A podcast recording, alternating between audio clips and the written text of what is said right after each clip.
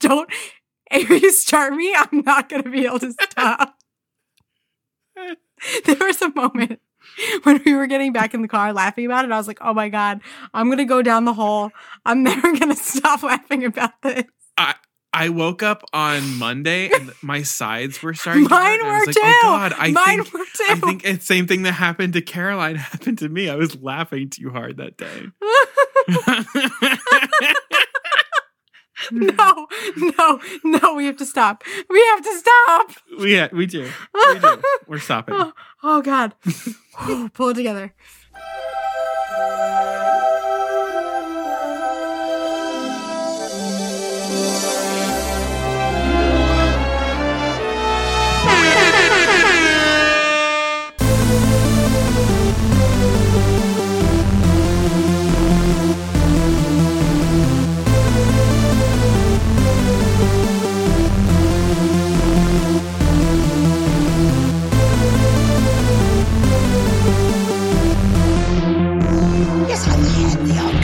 Complaints, but on the whole, I've been a saint. To those poor unfortunate souls. Hello and welcome to Poor Unfortunate Podcast. I'm Conor Perkins. And I'm Caroline A. Meddy. Welcome back to any listeners who have been here before. We love having you with us, and a special welcome to any new listeners. Thank you very much for hitting play on this episode. And please remember to hit follow or subscribe wherever you're listening to the podcast. That way, all of our new episodes will download right to your device, including any bonus content that we might have coming your way. Mm-hmm. And if you like this episode, make sure that you tap five stars and leave a review at the end so that other listeners can find the podcast easily, just like you. All right, Caroline, now that I did that, what's new? What's new with Disney? What's new with you? What's new with life? Well, you know, on a personal level, we just came back from our annual Sleepy Hollow trip. We did, and the lady at Bath and Body Works recognized us. Ugh, Yeah. what People, a trip. part of our so lame. part of our Sleepy Hollow trip, and honestly, there's no way to, to describe it, so I'm just gonna say it. Part of our annual Sleepy Hollow trip, on the way up, we stop at a very specific Bath and Body Works and a very specific cheesecake factory. And it, that's just about everything you need to know about us. So that was part of it. It was wonderful. We made a lot of great, also just Sleepy Hollow in general memes. Um, sleepy. Sleepy. Hollow. It'll break me. We have a lot of spooky season and Halloween content coming your way. So I'm sure that there will be a little, maybe a little reel or TikTok coming your way of all of the things that we did this trip because we, we have a lot of experience and I think we've found a lot of really great spots. So look out for that if you ever want to visit. We have some really great suggestions coming your way. yeah. And we also finished off the weekend watching the Muppets Haunted Mansion and it was delightful. Oh, it's so good. It's so good. yeah, it was Taraji fantastic. P. Henson as Constance Oh, Hatchaway. My gosh, watch it for that reason what a alone. gift. Yeah. What a gift. Also, in terms of Disney parks news, we have some pricing for those. Okay, this is what's so silly to me. There isn't a name for this, which is why I sound so awkward when I try to explain to you what I'm talking about.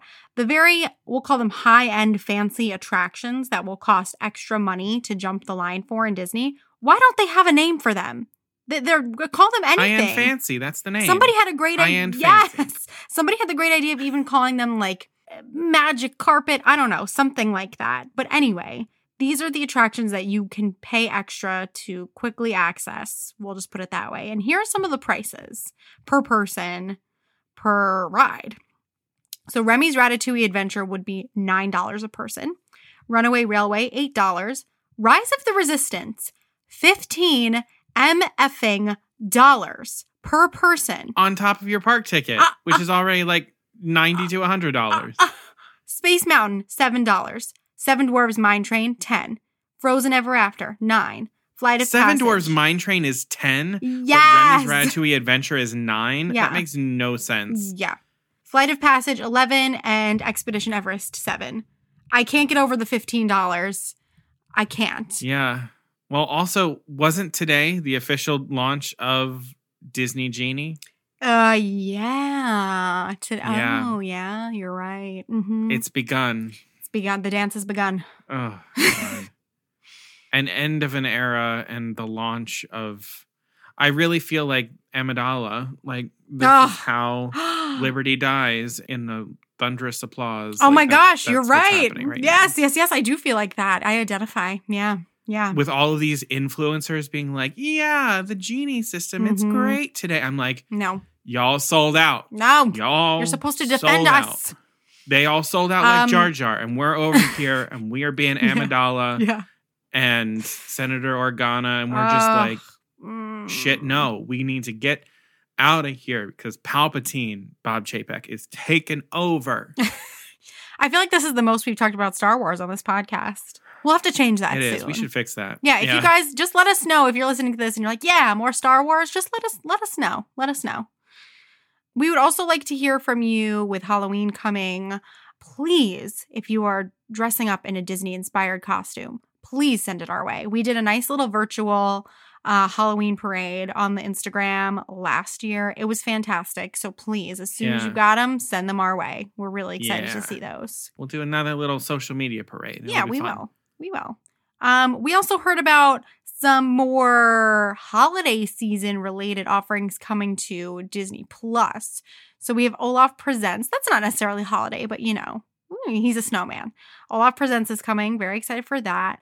And we have Home Sweet Home Alone coming as well. Yeah. So getting some dribs and drabs of holiday holiday stuff on Disney Plus. It's coming. Yeah. And then also, it looks like all the 2022 releases for the Marvel movies have been delayed. So Mhm. we're going to have to wait longer for some of those, which is frustrating. Yeah. But if it makes them better movies, uh, whatever. I mean, Yeah. everything's been on hold forever. I don't. I know. What is time anymore? It doesn't even. It doesn't matter. Doesn't matter. The McDonald's toys are almost over. Ah. I don't know if we're on track to hit 50 anymore, but I did get Lumiere today. Ooh. And Aaron got Hei Hei. So, All right, I think I'm going to order a Happy Meal tomorrow, so I'll keep you posted. yeah, we need to. Mm. I still need. We need to find Gus so that we I have Gus Gus. know. I know. Hey, we'll trade. If anybody out there has Gus Gus, let us know. We have some things to trade yeah, with. let us know. yeah, let us know. Alrighty, so we're gonna get started with the episode. We Yeah. are back to our rant and rave episode for the new rotation. And for this episode, we are going to be ranting and raving about Disney villain henchmen Woo! or hench hench people, Hench people. uh, hench persons, whatever you will. Minions. Um, so I'm gonna be I'm gonna be talking about a Disney villain henchman that sucks, and Caroline is gonna be raving about a hench person, hench peoples that are the bee's knees. Mm, So yeah. I'll go first because I have the rant, Yes. and we'll end on a high note. Love that. Okie dokie. So here I go with my rant. Oh, take it away. So I am talking about Lawrence from The Princess and the Frog. Mm, If you're asking yourself, who the hell is Lawrence? I know. Lawrence is the manservant to Prince Naveen, who Dr. Facilier uses to try and get what he wants, aka ruling New Orleans and taking over the world, essentially. Mm. So, a little bit of background information about The Princess and the Frog, because that's how I roll. yes. I'm not going to go too much into detail about background information because A, this isn't a showdown, and B, I think we kind of already did that once already. We yeah, we have. Yeah, in our our uh, music episode. Mhm, Yeah, mhm. but just quick refresher for you so that you you know the world of the play that we're in. Princess and the Frog was released on December 11th, 2009, having its premiere in LA on November 25th, 2009. The directors were Ron Clements and John Musker. It's based on The Frog Prince by the Brothers Grimm and E.D. Baker. The story is by Ron Clements, John Musker, Greg Erb, and Jason Oremland. The producer is Peter Del Vecho, and it is starring, among others, Anika Noni Rose as Tiana, Bruno Campos as Prince Naveen, Keith David as Dr. Facilier, Michael Leon Woolley as Lewis, Jim Cummings as Ray, Jennifer Cody as Charlotte La Bouff, Jennifer Lewis as Mama Odie, and Peter Bartlett himself as Lawrence. Hmm. So, I do want to take a moment to really quickly just talk about Peter Bartlett for a I second. I love Peter this Bartlett. man is freaking amazing. I saw him in Cinderella twice on Broadway. He was part of the original Broadway production starring, you know, Santino Fontana, Laura Osnes, Victoria Clark. He played Sebastian, the the sort of steward character, very Mhm. similar to Lawrence actually. Yeah. He was amazing. He also played like the maître d' in She Loves Me with Zachary Levi. Right. Yeah, and Laura Benanti. So Oh, even more crossover of Disney Yeah. people on Broadway. Like love, love, love. he is so funny. Mhm. He is just he just makes the biggest, boldest choices, especially on stage. And honestly, I think that Lawrence does not do the man justice for how immensely talented he is. hmm Because this character, as I said before, sucks. and here's why. So I can break down why Lawrence sucks into basically three categories. One, my man is ineffective. Two, he has an inconsistent want. And three, he's just not really funny. Like the joke of Lawrence is not funny Huh? to me. Mhm, mhm. So I'll start with his ineffectiveness because, as you know, being me, like that's really important to me. Mhm. So Lawrence is not really good at literally anything. And what's worse is the fact that he doesn't appreciate the costs of his failures and shortcomings when they happen. So, taking a look at a couple of his roles that he has. So, one, being a manservant uh, and being that sort of guardian figure for Naveen. Dude has absolutely no control over Mm, Naveen. Now, mhm. part of this I can understand because Naveen is truly a wild child.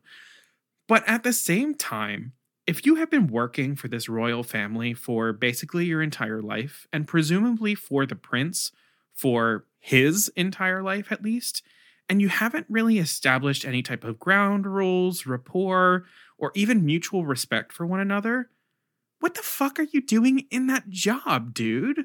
Like the nurse with Juliet, she has a rapport.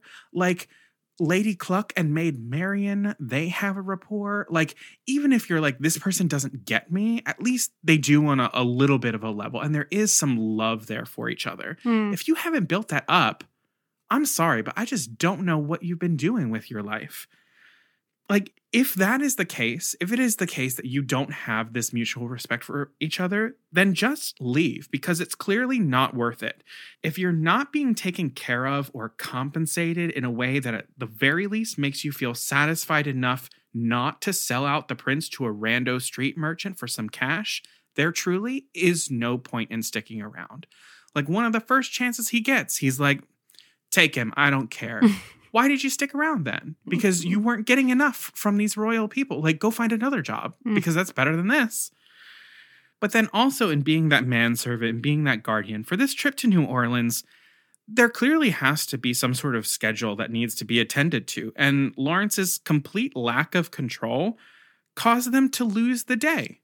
Again, I get that Naveen does his own thing, but if you haven't figured out how to exercise a semblance of control over him at this point, that is literally your job. That's what you are being paid to do. So you shouldn't have that job anymore if you can't do it. You don't have anyone else to blame for why you're not being compensated at a higher rate for doing your job when you can't clearly do your job. Sorry, Mm. ineffective. Okay. Yeah. Yeah. You would hate that. Someone who makes you lose the day. Oh my God. Yeah, your nightmare. no, don't don't make me lose the day. Hmm. In another one of his roles, he does at one point have to be Naveen because he, you know, through different reasons, ends up having to assume that role on the behalf of, you know, Dr. Facilier so that he can live out his dream and Naveen can be a frog and everyone's happy who is a bad guy. Mm. Um, but in being Naveen, there is no attempt at the correct accent. Like, sure, Lottie hasn't met the real Naveen and wouldn't know, but if they've done any sort of research about Maldonia or met other Maldonians who would come through a port city like New Orleans, the lack of dialect would be jarring.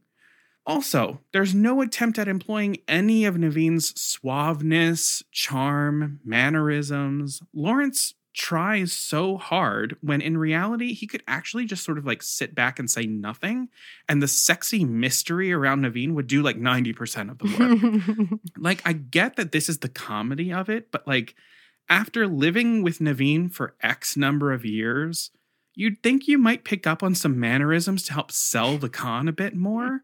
At some point in the long game, you'll have to interact with people who know Naveen, and you're if you're establishing some new rules for behavior with Lottie that don't match what people know of the old Naveen, that's called a disaster down the line. And you Mm. need to prevent that from happening, and you're not doing that. And then one of the key points of being Naveen is to make sure that the real Naveen is kept safe and out of sight. And in the course of a few actual literal hours, Lawrence loses Naveen. He loosens the lid on a jar with an athletic frog inside with the brain of a human and thinks he won't escape? No, that's bad judgment. And the worst part, he doesn't even try to be a part of the solution. This is the part that I fucking hate when people cause a problem and then refuse to be part of the solution. So he's not trying to fix that mistake. He honestly doesn't even think that the mistake is that big of a deal, when in reality, it's probably the biggest deal possible. Not only so people don't learn the truth of what happened, but so that you have that endless supply of blood to stay as Naveen. Stupid Mhm, mhm. absolutely stupid.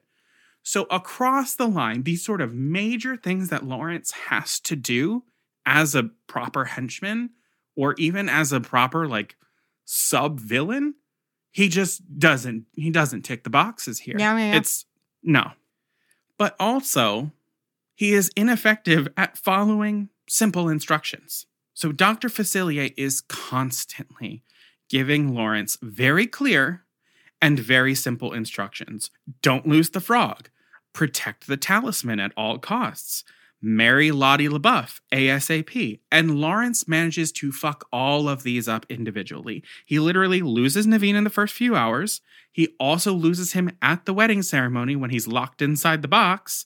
And he loses Naveen when he's in the church after, you know, he's pulled away from the wedding cake ceremony and everything like that. And they're in the church. He loses Naveen again, which allows Naveen to talk to Lottie and explain the entire situation to her. No, no, no, no, no, no. So he probably got the instruction to protect the talisman right when he received it. But then that same night, he's just sort of whirling it around dangerously to the point of reprimand from Dr. Facilier.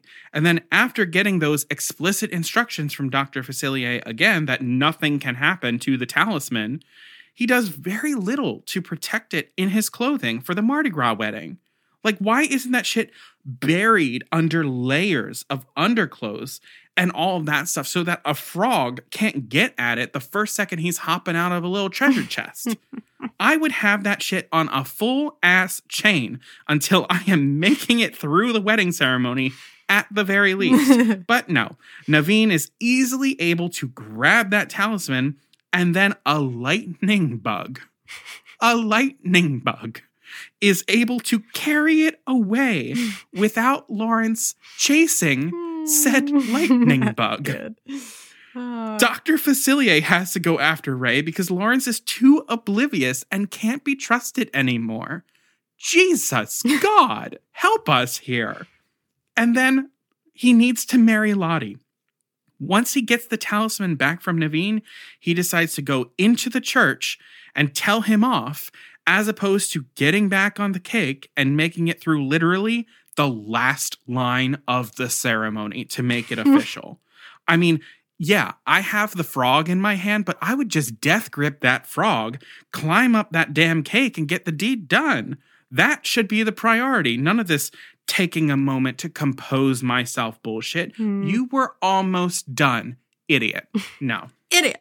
So ineffective. That's his ineffectiveness in a nutshell. I Mhm. have I have no tolerance for this. Oh god. This is ineffectiveness as a henchman, ineffectiveness in just himself. It's just Mhm, riddled with it all over the place. mhm.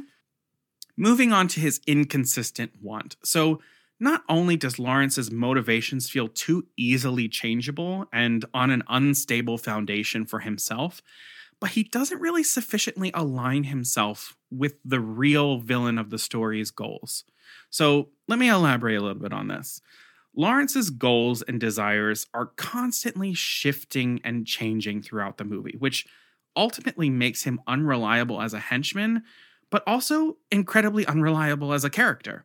So, in our introduction to Lawrence and Naveen, it doesn't seem that there is as much outright resentment for him as it is just frustration in the lifestyle of hard work with a ne'er do well prince, and that mm-hmm. Naveen does not really struggle in the way that he does. In fact, Lawrence is pretty protective of Naveen when he begins to interact with Dr. Facilier, sort of pointing out that he's a fraud, pulling information off the front page of the newspaper.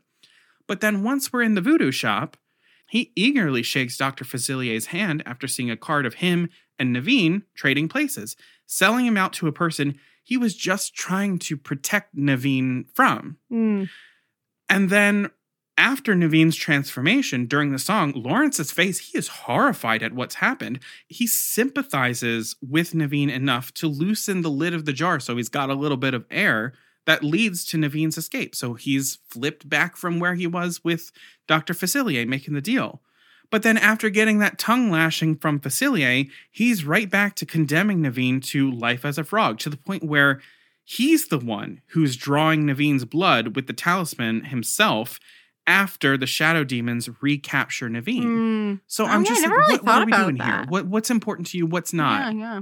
Yeah, he flips back and forth through the whole thing. So that isn't to say that you can't ever change what you want. It's far from it, since that's kind of what our protagonists are doing in this finding out Hmm. what they want, finding Yeah, out what yeah. they need, changing things accordingly.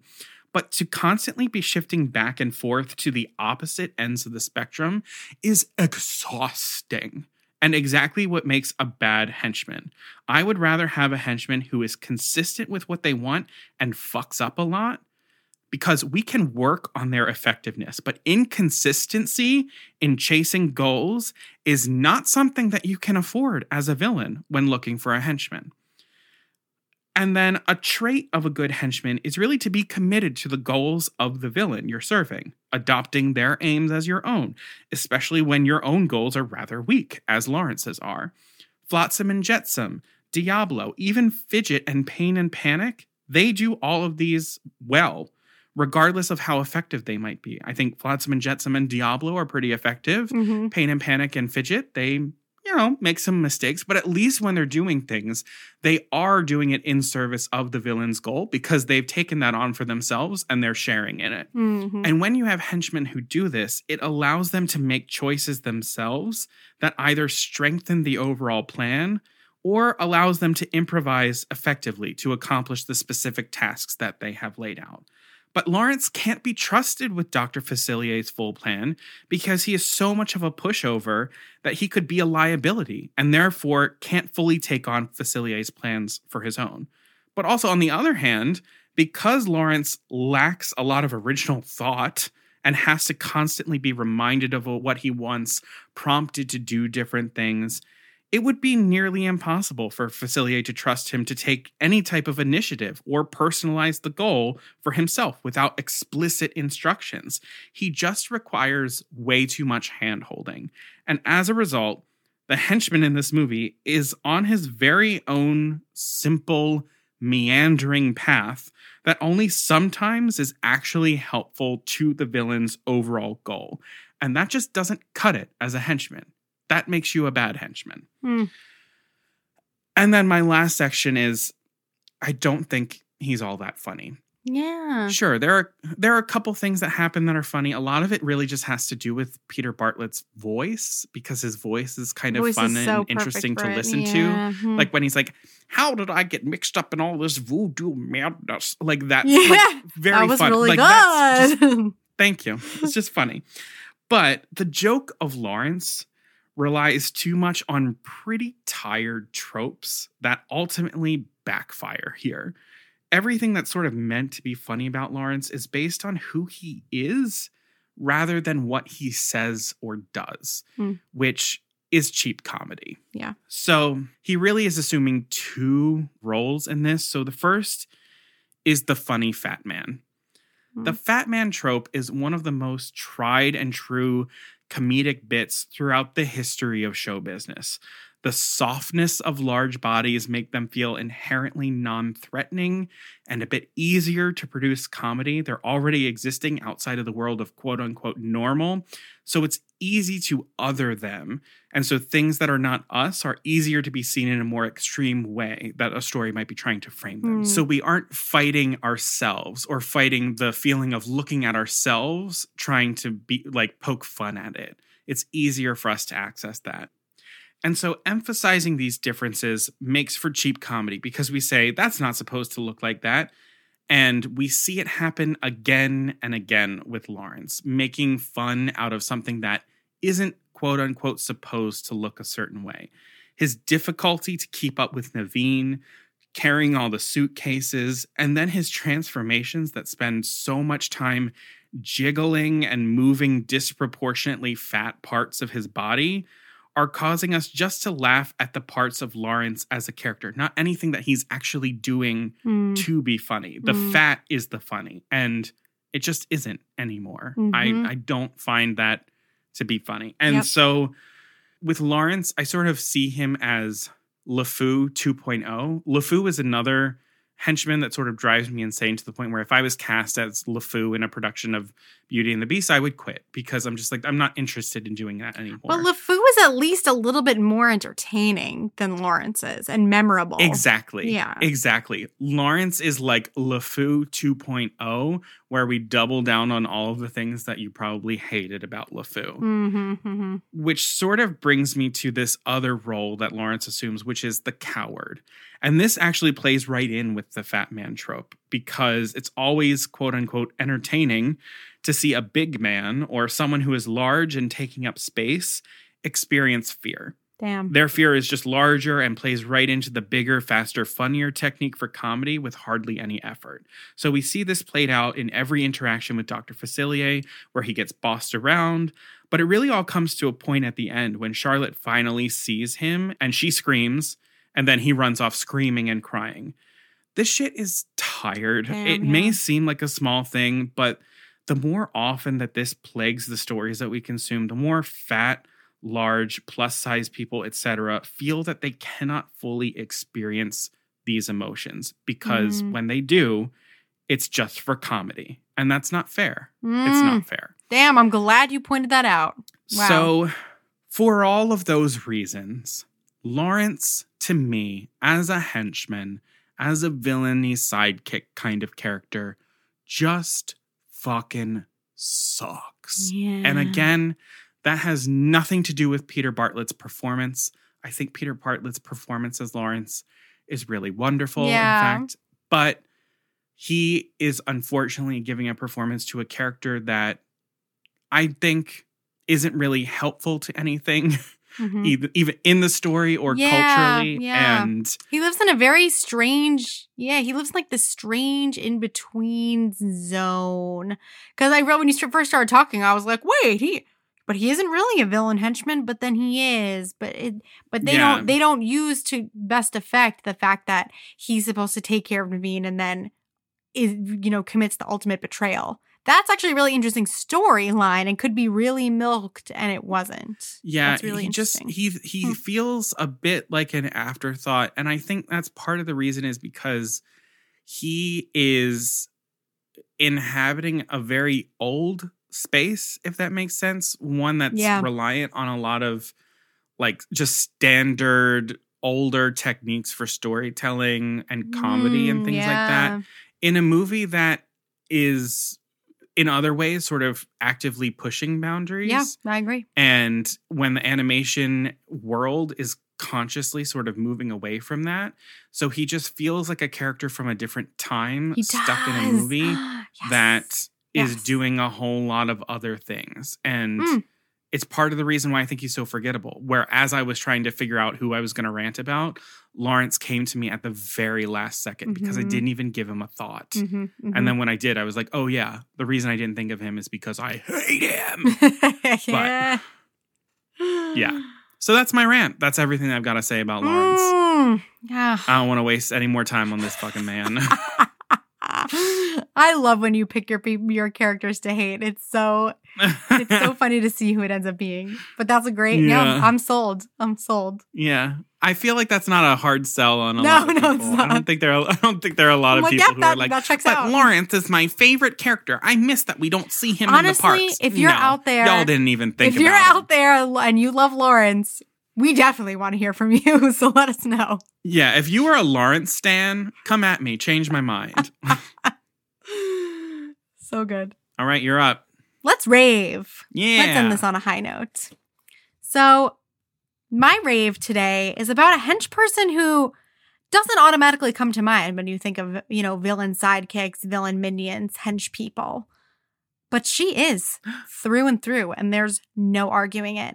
And that is also a character who is one of my favorite characters in Disney, favorite characters in the freaking universe. I'm so excited to talk about her today. My girl Meg, Megara from Hercules. Woo! This is such a good choice. She is the ultimate henchwoman. So, my whole point here is that Meg is not only a unique Disney heroine, which is its own thing altogether, a strong woman who is beautifully designed and just an all around good time to watch in this film, but she is an effective but nuanced henchwoman who, despite the fact that she turns her back on the villain she serves, could eat most other hench people for lunch. So this is part of like a, this is just part of fangirl moment and part of critical exploration of her effectiveness because I knew I'd be talking to Conor about this and so I did want to talk about effectiveness Thank and you. she's got it. Thank you, thank you. So, quick background information. Uh, Hercules premiered on June 13th, 1997. Same directors, directed by Ron Clements and John Musker, based upon the Greek myths of Heracles. The screenplay is by Ron Clements, John Musker, Donald McEnery, Bob Shaw, Irene Mecchi, we just love. Oh my gosh. And then there were 12 people on the story team, so lots of hands Woo. and it was produced by Alice Dewey, Ron Clements, and John Musker. Music by the one and only Alan Menken, with lyrics by David Zippel. Voice talents. Oh, this movie. Tate Donovan as Hercules, Susan Egan as Meg, James Woods as Hades, Danny DeVito as Phil, and Lillias White, Cheryl Freeman, LaChanze, Roz Ryan, and Vaneese Y. Thomas as the Muses, among many spectacular others. So, I'm not going to summarize Hercules for you. If you're here, you know it. But where Meg belongs in the story. So, Hercules. We know it and we love it. Greek god Hercules is stolen from Mount Olympus as a baby by the minions of Hades, god of the underworld, and nearly made mortal. But, as the muses say, he retains his godlike strength, and as he grows up, discovers his birthright as an original member of Mount Olympus.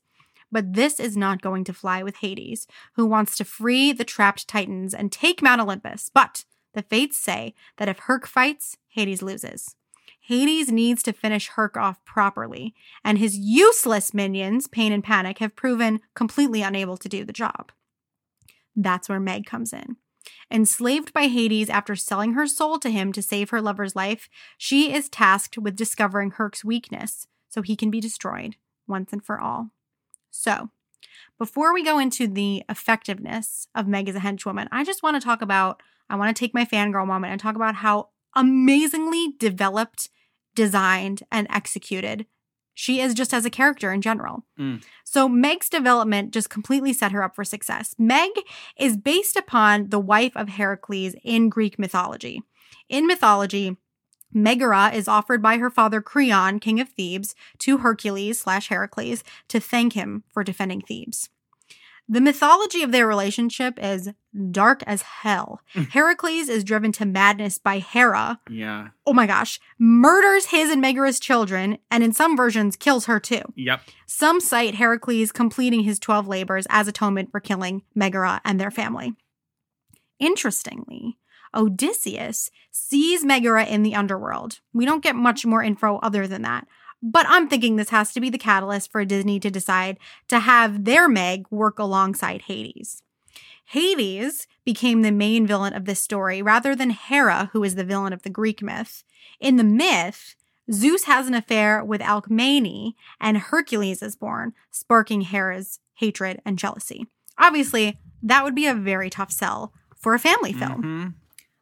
So, Musker and Clements wanted idealistic Hercules in their version to be caught between three more cynical main characters a sidekick, a villain, and a world-wise heroine, Meg. Meg is also inspired by the second wife of Heracles, Deianira. Her story involves the centaur Nessus, just like Meg's first appearance in the film. Heracles, in the myth, kills Nessus, the centaur, and Nessus convinces Deianira to take some of his blood to make this sort of love potion to ensure that Heracles will never be unfaithful to her. Well, he is. And Deianira unwittingly, sort of, poisons and kills him with the blood. Good for her. Yeah, yeah, good for her. so both of those wives of Heracles in the myths join together and make the Meg that we know pretty in a pretty cool way. Love it. So the early drafts of Hercules were very heavily inspired by screwball comedies of the 40s. And this inspiration definitely lingered the most in the development of Meg, who is inspired by actress Barbara Stanwyck. Look up a photo and you will see it immediately.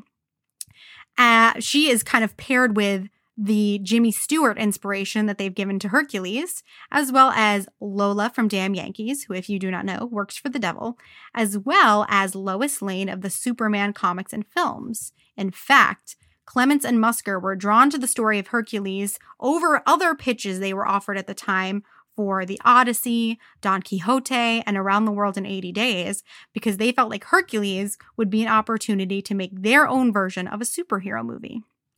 So I just think that Meg, arising from all of this development, is pretty damn brilliant. Nothing in the source material suggests that this uh, love interest of Hercules would have this much strength, sass, and wit. And there's really no hints at an association with Hades either. I am dying to know more about the details of her development because I think what she became took a lot of creativity and thinking outside of the box, especially when we consider the kinds of Disney heroines that we were being offered up until that point. She was something completely new. Mm-hmm.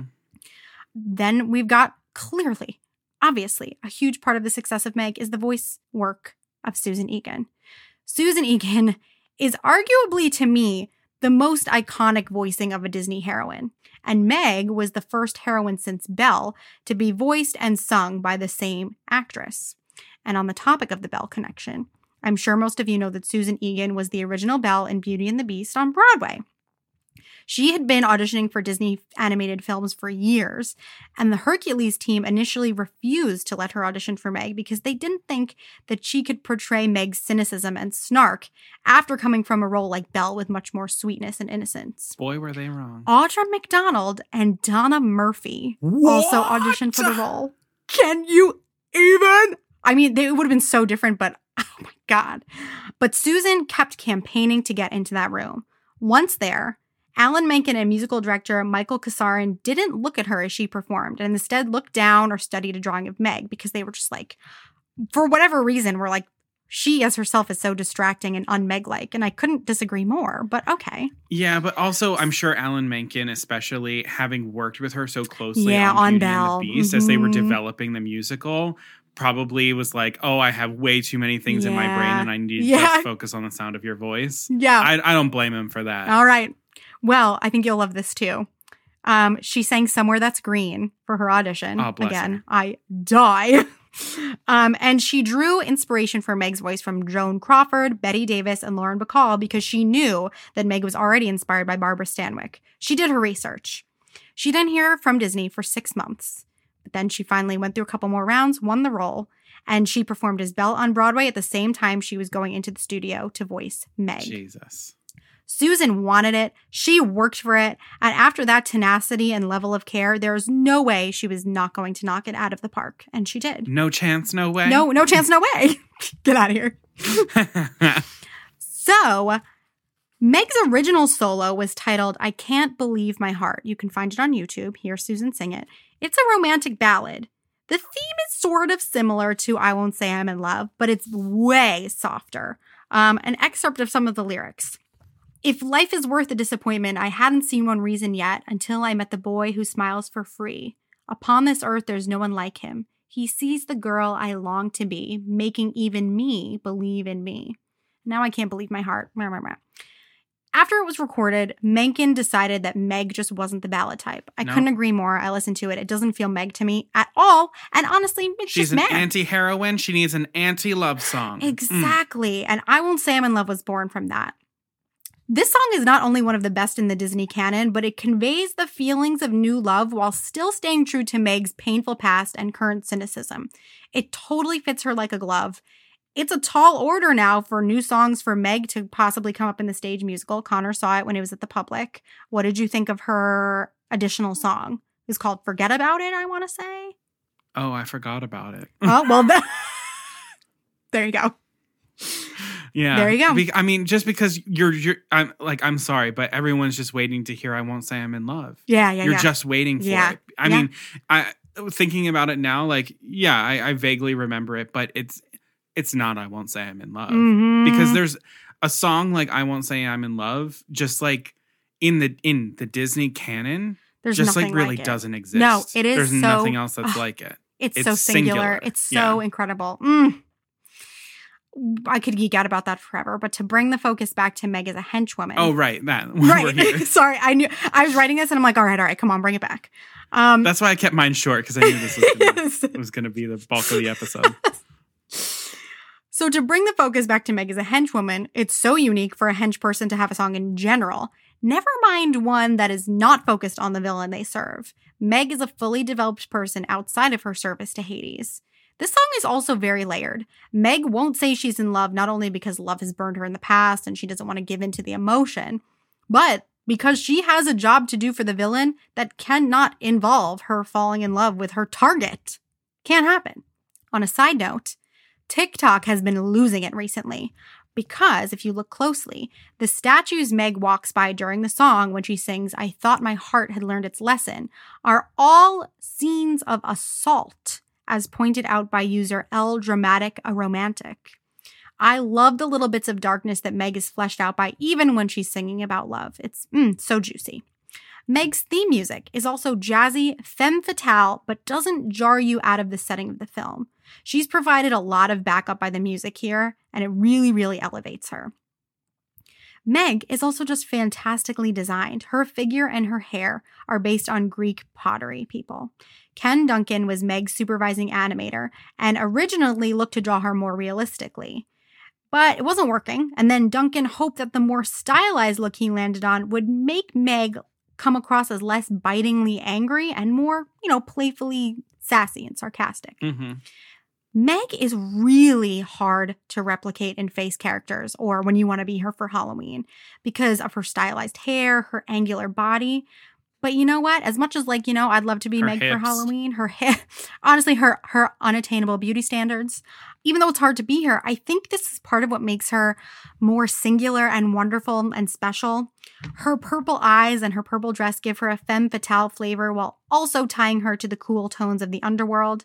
And on a superficial level, her look is just iconic. Hmm. I mean, who wouldn't, if you could fully execute the look, who wouldn't want to be, who wouldn't want to look like that? I remember my sister's Barbie doll of Meg and how she had the cords in her dress that as you pulled them, it would like cinch the dress up. I vividly remember it because it was like one of the one of like their favorite dolls. God. I don't know. I had a don't Hercules Barbie so that I could play along because that. there were no other kids on the street. So yeah. yes. We've talked about this, but I had a Meg nightgown. Like I've always, I've always wanted to be her. It's just all so good. Um, also, her movements are inspired by Susan Egan herself, as well as the performance model Michelle Beauchamp. And you can see some pictures of her um, in the Meg getup. It's very interesting. So, moving on to Meg as a henchwoman. Meg has made some random guest appearances as part of the Disney Princess canon in like some record releases, as part of some doll collections. Sure, she's a princess in Greek mythology, but definitely not part of the Disney Princess collection. And, you know, she's generally considered a part of the secondary heroine category alongside Jane, Esmeralda, Alice, and more. But she subverts that category by directly and purposefully pitting the hero of this story against the villain. And ultimately, she is only a part of her story because she works for the villain. And I wouldn't have it any other way. If you need some text references because you're not convinced, here you go. Because I watched the film and I was like, oh, okay, do I have a leg to stand on here? Like, is she a heroine? No, no. Listen. Hades calls her his leading lady and my sweet little deluded minion. So there it is. But he also refers to her in a group with Pain and Panic, saying, you know, fortunately for the three of you, blah, blah, blah. She also interacts with Pain and Panic the way you talk to coworkers who annoy the crap out of you. The three of them are at the same place in the hierarchy compared to Hades. And Meg is not only an effective hench person, but she subverts the femme fatale stereotype in a lot of really interesting ways. So, here's why she's so effective. She smashes Pain and Panic. Now, granted, it's not difficult to do. But when you think of classic Disney minions, Pain and Panic often come to mind pretty quickly, and definitely more quickly than Meg.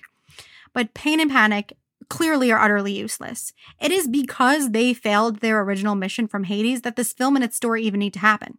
If they had fed baby Herc the full amount of potion that they were given, he would have been too weak to fight them off in their snake form and he would have died. The end.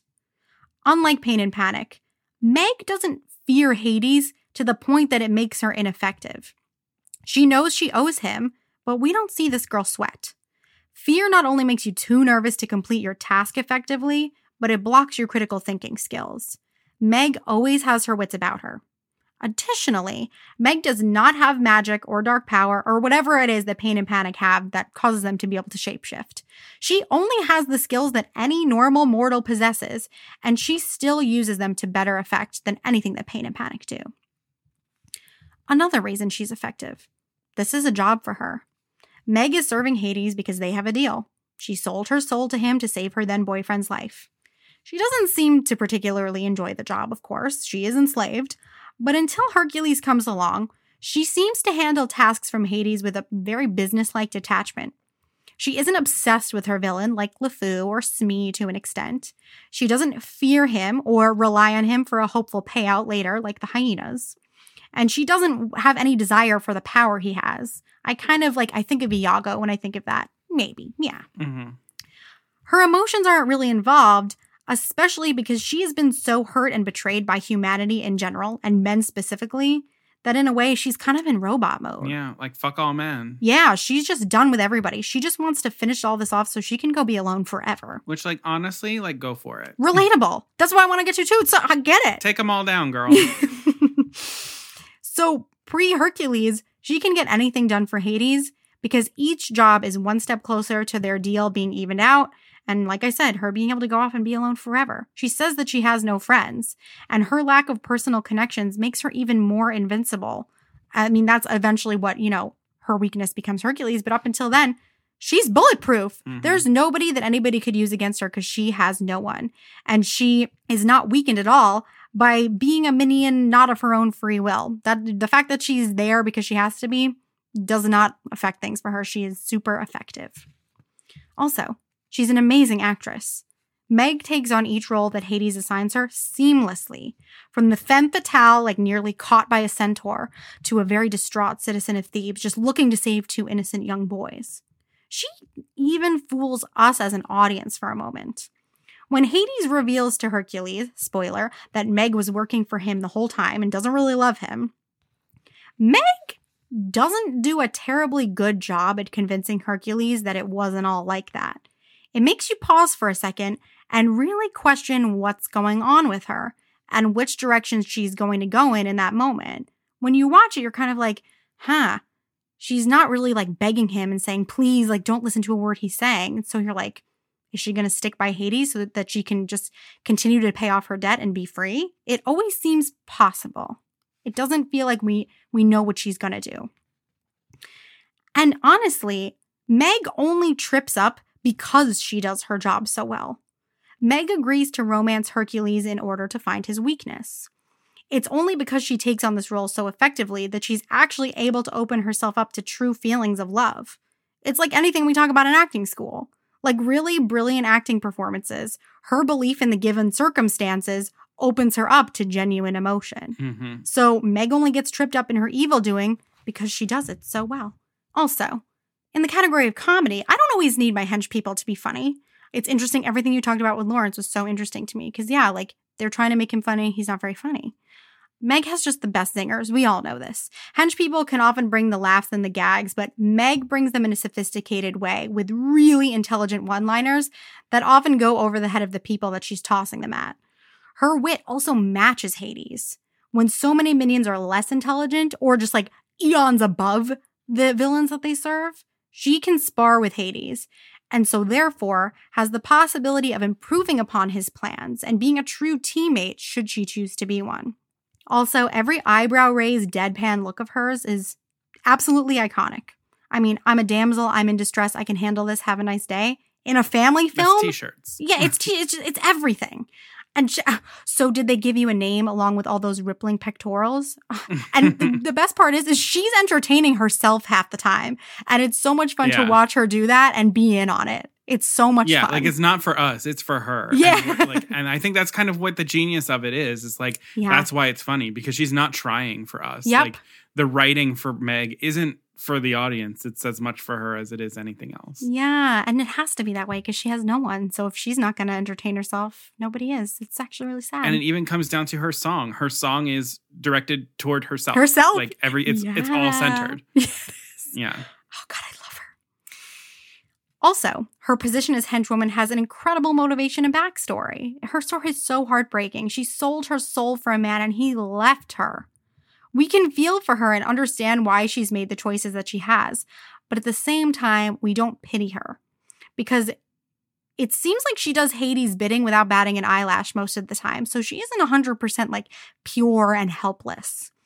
She is provided very serious villain level motivation that elevates her above a typical minion. She thinks that everyone is just petty and dishonest, especially men, after being betrayed in the worst possible way. That kind of pain that she has gone through could create a supervillain, and it has before in other origin stories.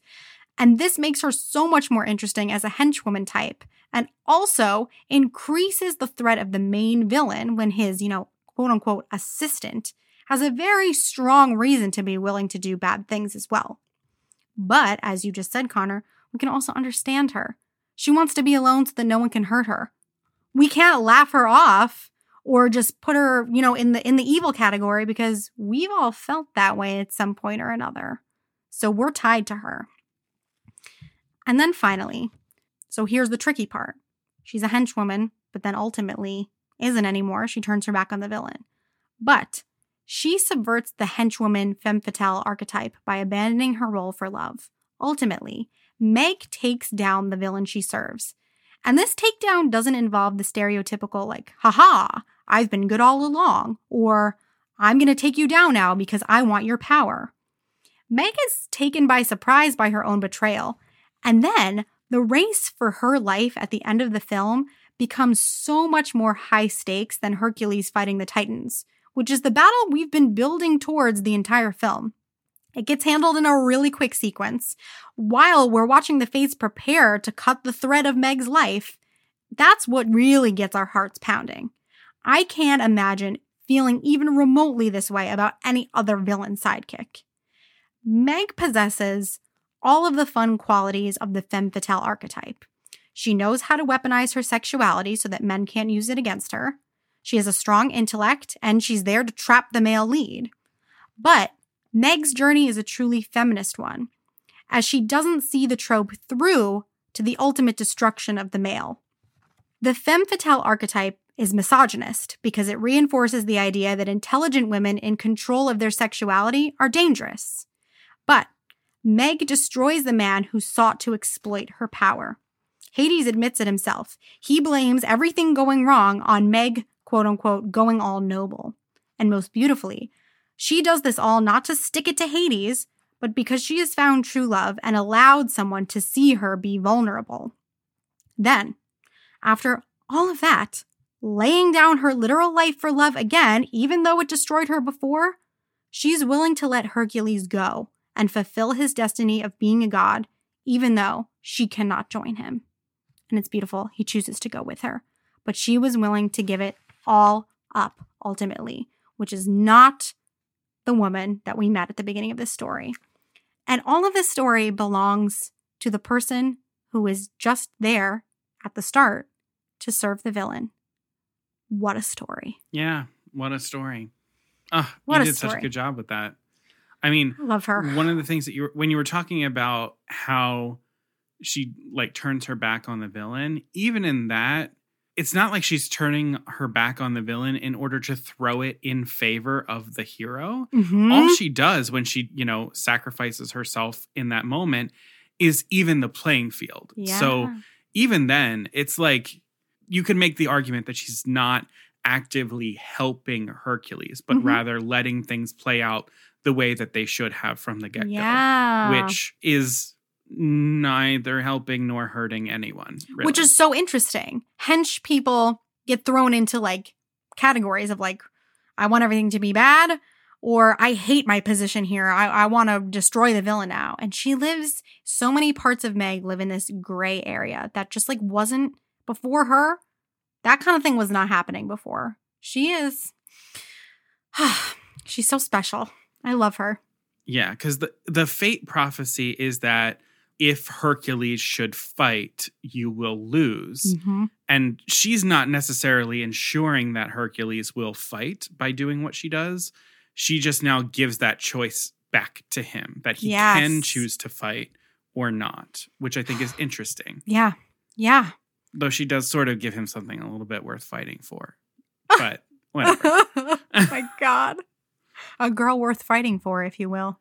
I, I mean, I really don't have anything else to add to your rave. I think Meg is a fantastic character to rave about, especially as a hench person, because that's not where people, you know, usually think to put her, and that's exactly where she lives. Like That's, that's, who she is. That's why she's so interesting. where she's supposed to be. yeah, that's Yeah. we can't take that away from her because that is it's intrinsic. That's who she is. Yeah, I think it's so interesting that we she's so well done that we forget and we just make her her own Yeah. heroine, which I think is cool. Love interest comes second to the purpose that she's serving at the beginning of the film. Yeah. Ah, mm. Yeah. Well, alrighty, folks, that's going to do it for us for this episode. Thank you so much for sticking around. Please remember to hit follow or subscribe wherever you are listening to the podcast.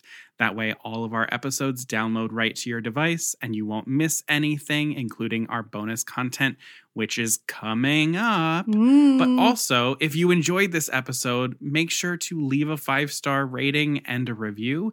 That way, you can help some other people find the podcast. Those reviews go a long way, not just in terms of convincing other people to hit the play button, but also for us to make sure that we are doing the things that you like to hear, that you're getting from the podcast what you would be hoping to. So, thank you very much for taking just a minute or less to do that little thing right here as we're wrapping up. Please also follow us on social media. We are at Poor Unfortunate Podcast on Instagram and Facebook, and we are at Unfortunate Pod on Twitter. So, speaking of bonus content, if you want some hints, we tend to drop some on social media, especially on Instagram. So, stay tuned over there. We also just love, we pose some questions on Instagram all the time. Uh, after our last episode, Be Our Guests, we had some people guess some of the answers. We also got some feedback, and some people thought, that it was really difficult. Some people were like, okay, yep, I- Caroline's questions were way too unfairly difficult. Yep. mhm, right, mhm, I can take mhm. it. So really, pop over to social media and let me know. I'm a big girl. I tie my own sandals and everything. Oh Um, my God. Get out. also, please, if you are on Facebook, we would love it if you would come join our private Facebook group, The Poor Unfortunate Fam. We've gotten to know so many listeners on a much more personal and wonderful level by them joining the group. And we have really fantastic conversations there. We just every time I pop on there, I get a little bit more excited about some Disney update that somebody has posted. And it just helps to you know put some some faces to names sometimes of people who are listening so that we can learn a bit more about you and what you want to hear on the podcast. So we would love if you would join us there And if you don't have social media and want to get in contact with us, you can always email us. We are poorunfortunatepodcast at gmail.com, or you can go to our website, poorunfortunatepodcast.com, and fill out the little contact us form there if you have any questions or thoughts for episodes, anything like that. And then the last thing I will say is that it does take us a little bit of money to keep the podcast up and running and coming to you all. We do have a PayPal account so that we can accept donations, and it is linked in the episode description as well as on our social media accounts uh, through the website link. Truly, anything that you have to spare means the world to us. It all goes right back into the podcast. You can make a donation of $5, $10, $20, more than that. You can make it a one time donation or monthly. Again, all goes right back into the podcast, making sure that we are keeping the podcast free and for the most part ad free. Uh, and we are currently looking for 10 people to donate $5 before the end of the year. If you have donated already to us, thank you so much. It Thank truly means the world to us. Yeah, it does. Um, and if you are someone who has been enjoying the podcast for the past year and a half or so, please consider maybe giving a little bit of money as a tip for the work that we've been putting in to make sure that we can continue doing it for you for another year and a half plus to come. so thank you very much for taking that time to do that. And that's it. That's that's the episode. That's it. Well, Caroline, until next time, Beluga Beluga Sevruga. Sevruga.